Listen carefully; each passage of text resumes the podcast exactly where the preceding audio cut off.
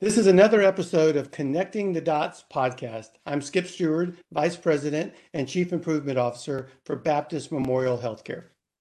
Hi, everybody. I'm H.F. Mason. I'm a General Surgeon and Chief Medical Officer at Baptist Memorial Hospital, DeSoto. And hey, everybody. I'm Jake Lancaster. I'm an internal medicine physician and the Chief Medical Information Officer for the Baptist System. Well, today we are so incredibly honored to have Dr. Shaal, President of UMass Memorial Medical Group. Welcome, Dr. Shaal. Could you tell us a little bit about yourself and your background? Hello, thank you. Hello, everyone. I'm Shlomit Shaal. I'm a vitreoretinal surgeon and the chair of the Department of Ophthalmology and Visual Sciences here at UMass Memorial Healthcare and UMass Medical School. Recently, about 5 months ago, I became the president of the medical group here at UMass Memorial. And that's my background. I'm a clinician, I'm a scientist, I'm a surgeon, I'm an administrator, I'm many things. Dr. Shaal, thank you very much once again for being here. And, you know, one of the reasons for this podcast is to talk about continuous improvement and especially to talk about physicians and how they got into continuous improvement. Most of us didn't go to medical school. We didn't go through residency. And even when we started practice, we didn't go into practice with the idea that one day we would be practicing continuous improvement. We'd be leading groups and leading organizations. So tell us a little bit about your story, how you got into continuous improvement, into lean and into lean practices. Yes, so I was offered to be a chair of the Department of Ophthalmology and Visual Sciences in 2016, and I was chosen for this role not because I was a good leader or I had anything to do with management, but because I was a clinician and a scientist, and that's usually and typically how department chairs in academic medicine are chosen. And when I landed at UMass, I received a clinic or a clinical operation that had a lot of challenges. For example, it took 5 months to schedule an appointment to see an ophthalmologist in our clinic. It took about 74 minutes to wait to see a physician here. So there are a lot of challenges that this clinical operation had, and quite frankly, I had no idea of how to fix it. So I kind of landed here in Worcester, Massachusetts, and I lucked out because our CEO, Dr. Eric Dickson, is a lean guru, and very shortly after I started as chair, he took me to, and other people, other leaders in our organization, to tour ThedaCare, which was known for continuous process improvement and lean management. And this was the first exposure that I had to lean. And then I came back and I said, okay, well, this is actually a new language that I can use as a new leader to lead my team. So very shortly after that, I started with a lean coach that came to our department every Friday morning, and together with our whole physicians and staff and front desk people, every single week we talked about lean, and we learned together. We had a white belt first and then a yellow belt, and then several people later on acquired a green belt. I acquired a black belt. So this is a journey that started when I became chair. Today, in 2021, we increased our patient's volume 7 times. We increased our surgical volume 4 times.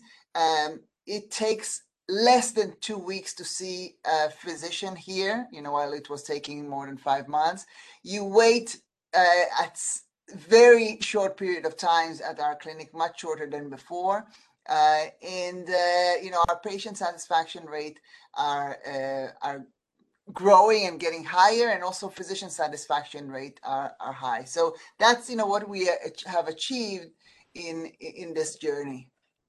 When you talk about the white, yellow, and green and black belts, I assume you're talking about Lean Six Sigma. Yes. How many physicians do you have in your department, and tell me about the obstacles that you faced as you tried to implement, or you tried to encourage your physicians to adapt these new principles, because I know how difficult and how stubborn we can be. Correct. So, you know, I approached it as a physician myself, as a physician, as a scientist, as a chair. I had enough humility to say I have no idea what this is, and I'm learning with you.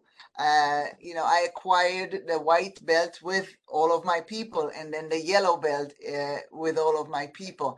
It was very important for me to put everybody in the room, also physicians, you know, not only physicians and not only staff, but everyone, because the concept that is, I think is most important for success, or the key component for success, is the understanding that we function as a team. So while we may have, and we do have, brilliant physicians who are, you know, top of their game and excellent surgeons, it still doesn't mean that the patient experience through our clinic would be flawless, and it still doesn't mean that the patients are going to be happy. Only if everyone speaks the same language and we continuously improve our processes, then we can maintain the same level of high care that we provide to our patients. So I think, you know, what you're talking about, you know, this resistance or skepticism, you know, we have it, I think, as human beings, not only as physicians. We all have it. I saw it, and actually we have a photographer here in the department, because we are an eye center, so obviously we take a lot of pictures. So this photographer took pictures of us when we were having our first meetings, and you could see people sitting with their arms crossed, with their faces kind of angry. You could see that in the picture. Sure. And now I think, you know, Skip participated in one of our huddles. I was not even present. So I don't know what your experience was, but I'm sure you heard that people are engaged and people feel free and safe to voice their ideas, no matter who they are. That's great. And I appreciate you coming on. And you mentioned Dr. Dickson, who has been on the program in the past. Just shout out to him. I appreciate it. We had a great episode. Yeah, that was a good one. Previously. They're all good, but that was a really good one. Yeah, it really was. But one of the things that we were discussing, you know, earlier and before we started the podcast was how you're over the medical group. And so you're over the ambulatory sector. And so we have spent a lot of time on the program talking about the hospital side of things. And if you've seen one hospital, you've seen how one hospital is run. And so it's very hard. You know, every hospital seems to be managed differently. And it's been a big struggle for us and many others that have a large hospital system to get everybody kind of aligned.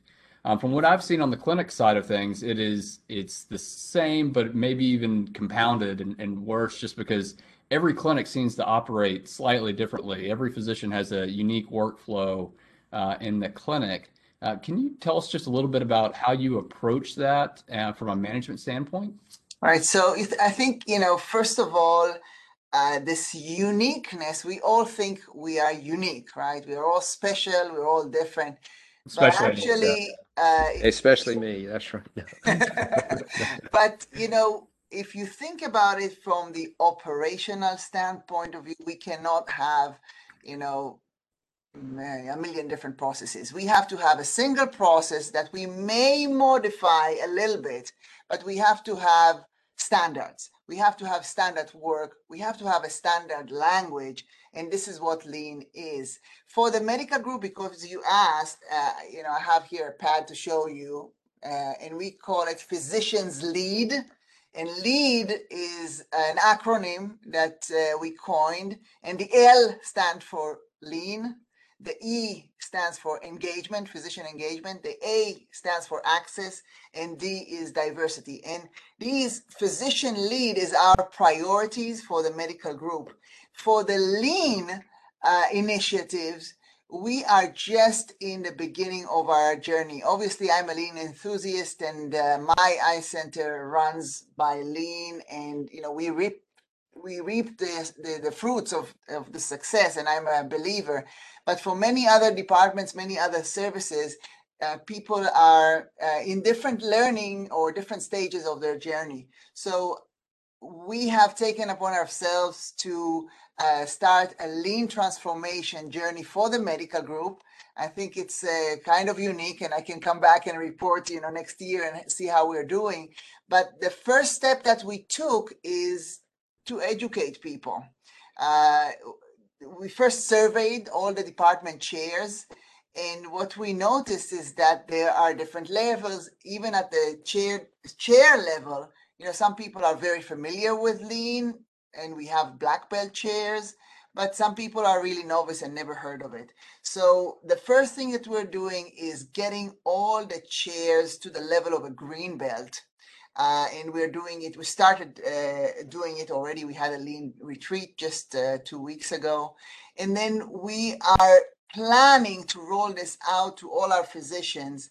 And I agree with you, saying that maybe physicians are more resistant. However, if it comes from the chair, and the chair is understanding, and the chair is enthusiastic, and we know that we belong to a UMass Memorial Healthcare system led by Dr. Dickson, who is, a lean guru. So our goal would be that every physician would be not only proud of their own specialty and their own skills, but also be proud of having the knowledge and having the lean background. So a lean leader. We want every one of our physicians to also be a lean leader. Certainly, I have it in my department. All of our physicians participate in our huddles, and they are very familiar with how we do things. It took time. I haven't, this was not overnight. But, this idea that there is waste and there is value, and we have to increase the value and eliminate waste, really resonates, and it works. That's great. And so, talk to us a little bit about how you incorporate or how you introduce that methodology to maybe a new practice that you're acquiring when they come on. So requiring I don't like the word required, okay. Right? No, sorry, I said acquire. When you bring a new, so if there's an independent clinic and you're bringing them into the medical group, I don't know. My approach is to first invite them to our huddles. And now with the Zoom platform, is very easy to invite. We had visitors in our huddles from all over the country, and I'm inviting your listeners as well. Send me an email, and we'll invite you to our huddle, and you see how you can see how it's done. And when you see how this is done, in practice, you may think about your own practice and say, well, why are we not communicating in such a way? Why don't we have such a safe environment where everybody can voice their opinion? Why are we not continuously thinking about how we can make our lives and our patient lives better? And so start from showing where it works well, and then, hope to inspire and disseminate. And then you can, go and visit their huddles and, give suggestions. But that's the approach. The approach is not to require. The approach is to inspire. When we were on the, before we started, you mentioned idea boards, and when we talk about lean, and we talk about different types of waste, one of the biggest waste there is untapped human potential. And, in a big organization, there are a ton of ideas out there that people have. Tell us a little bit about y'all's idea generating process and how it goes from the individual who has the idea to potentially being implemented. So this concept that everybody can have an idea and this idea may come to fruition is rather a new concept for medicine in general, right? We, in medical school, we go and we are taught, you know, what we think is, you know, the best practice of medicine. And actually people are very, you know, weary or very hesitant to try something else that no one has tried before, right? So as physicians, we really don't, we're not taught to think in that way. And also in academic medicine specifically, it's a very hierarchical system. So people don't necessarily, you know, they don't feel necessarily free to speak up. Okay, they kind of, okay, well, I'm going to do my own role. I can tell you a short story of how this became common in my department. This was back in 2016 when we had these weekly sessions about Lean. You know, we continuously said, you know, if you have an idea, you put it on the idea board, we'll make it happen. But people didn't really have ideas or were not brave enough to put ideas.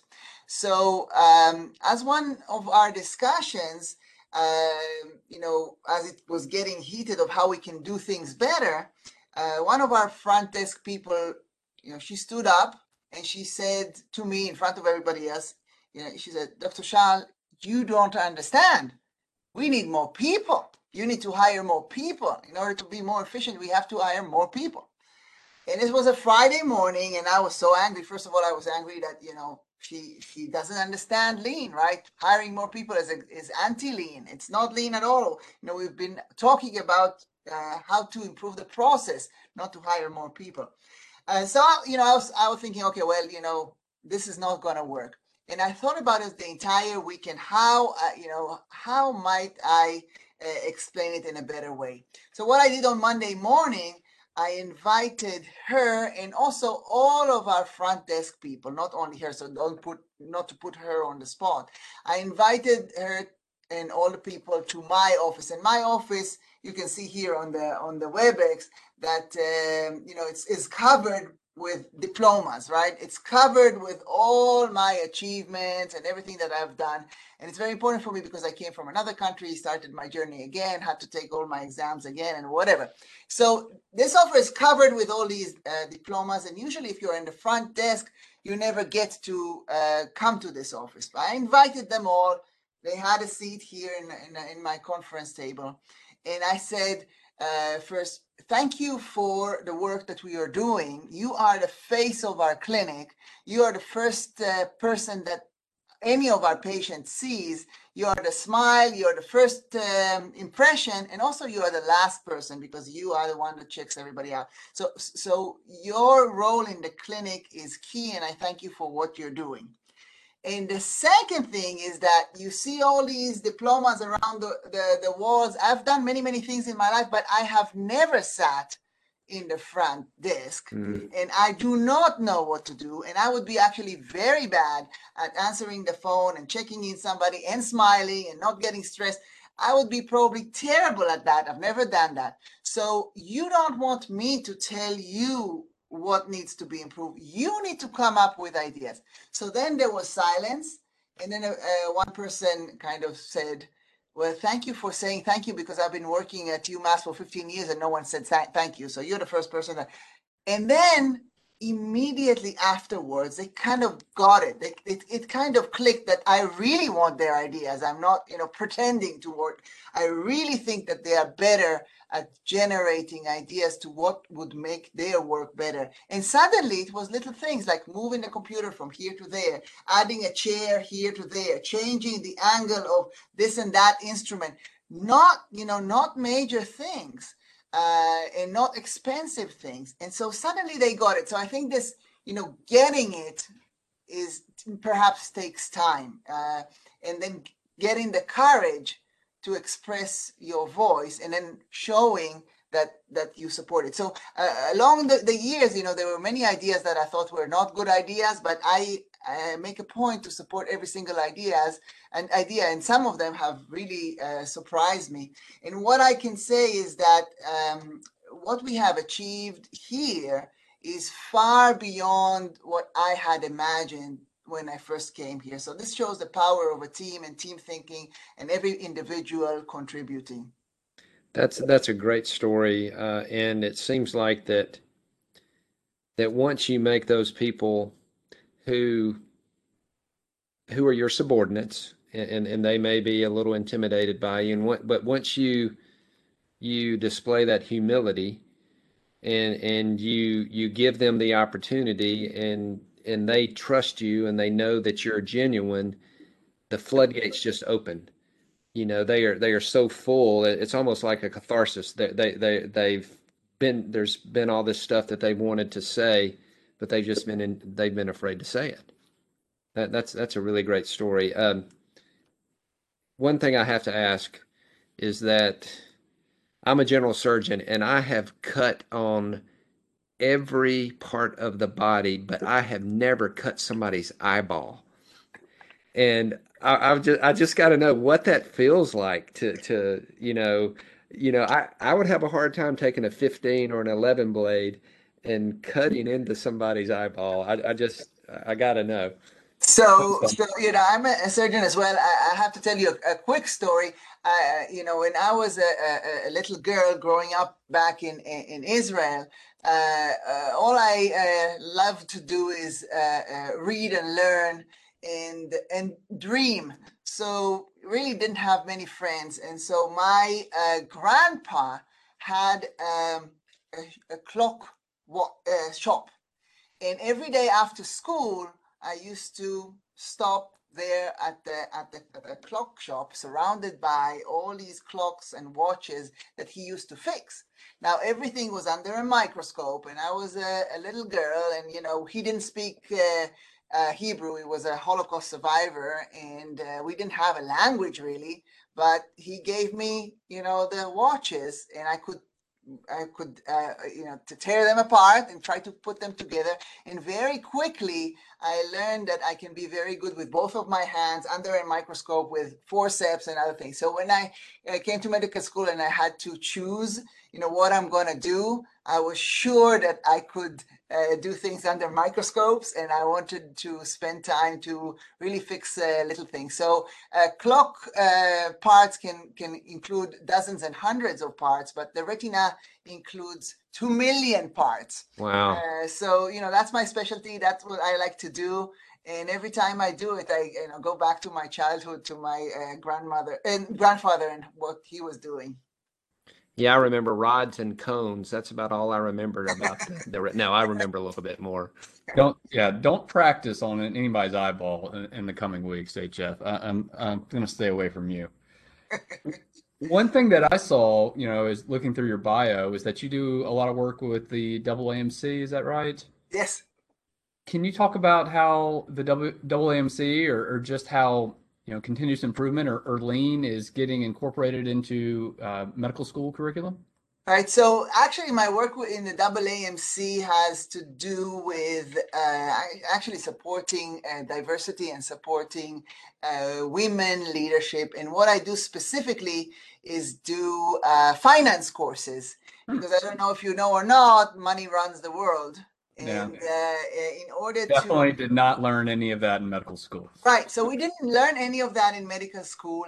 And one thing that is perhaps, you know, kind of gender unique is that you really need to be good at something before you dare to speak, you know, as a woman. So it's very important for our women leader, women mid-career physicians and faculty to have the opportunity to really learn these skills. Otherwise, it's really intimidating to start look at finances if you don't have the background. And I faced it myself when I became chair. Suddenly, you know, I saw all these reports that I really didn't understand, you know, all these P&L statements and everything. And you feel rather stupid, and you have to take the courage to ask someone. And luckily for me, our CFO of the hospital is a woman, so I you know, I was more I felt you know, less intimidated going to her and say, can you teach me? What should I look for? What are these? And really learn the language of finances. So it's actually a good idea that you're bringing, Dr. Lancaster. Maybe we can introduce a process improvement to AAMC. I don't know if they have it, but my role there is more, you know, a money role. No, that's great. Yeah, I was fascinated by the finance course that I took during this master's in health administration. But it was something that was just so bizarre because I'd never seen any of that in undergrad or med school. And it's just some of it's just the most basic stuff that really should have been taught in high school, and really puts all of us really at a big disadvantage when we don't understand any of it. It's helped me so much, even just like in my, you know, basic budget for my household too. It's just skills like that that we never were exposed to. So that sounds like you're doing great work there. Yeah, absolutely. And I think, you know, many things as physicians, and especially surgeons, we are taught to excel in really one thing. In the world is much broader than that. And even our patient experience is not really related just to our skills. And so I think in the future, what you're going to see more, I hope, in medical school is team training, different disciplines talking to each other. You know, respect is a big, big thing. I don't know if you experience or not, but we are really the traditional way of raising a physician is to, and it is, you know, there is a reason for it. You have to be self-confident. You have to trust yourself. You have to lead a team. But leading a team, I think in 2021 means a little bit different than what, you know, when I was in the 90s in the medical school. It's a different way of leading. People do not like to be, you know, kind of told what to do, kind of an order. It has to be more than, you know, what do you think and how might we do it? Not just me, but us. Yeah. And so you mentioned team-based care, which is something that everybody's really striving to, but you're definitely right that in medical school and residency, we're still all very siloed, and which has contributed so much to a lot of our fundamental problems in healthcare, that continuous improvement and other things that we're doing or trying to.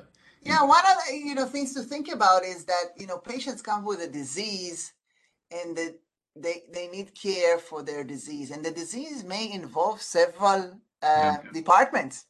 And even that, it may be a challenge, you know, is whose turf is it and who is managing it? And it turns to be kind of a personality fight instead of thinking, okay, well, we have a person and the person needs solution, and how might we come together to help this person? Well, Dr. Shaal, I can't tell you how thankful I am as we kind of come near somewhat of the end of the podcast. I'm so thankful that you showed up. I love your enthusiasm. I love your energy. You know, one of the things I really enjoyed listening to you talk about is I really loved your humility.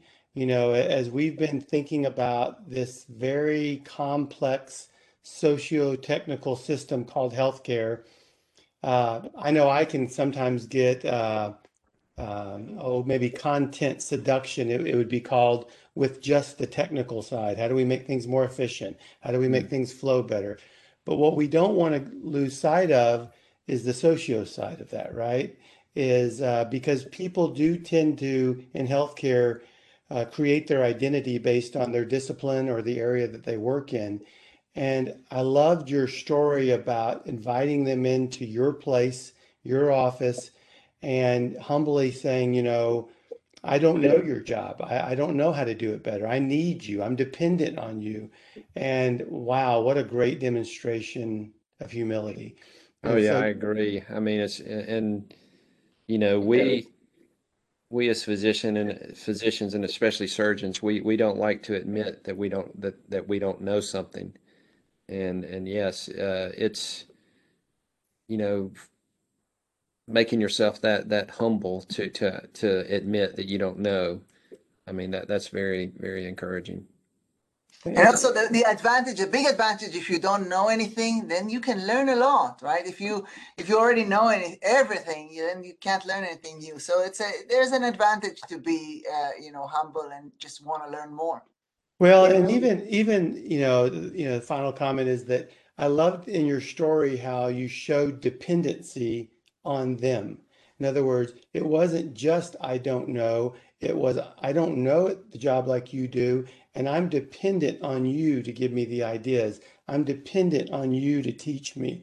What a great story. I really love that story. And I got the pleasure of sitting in on one of your idea systems and was so encouraged how everybody and anybody, the ideas were coming as fast as they could come.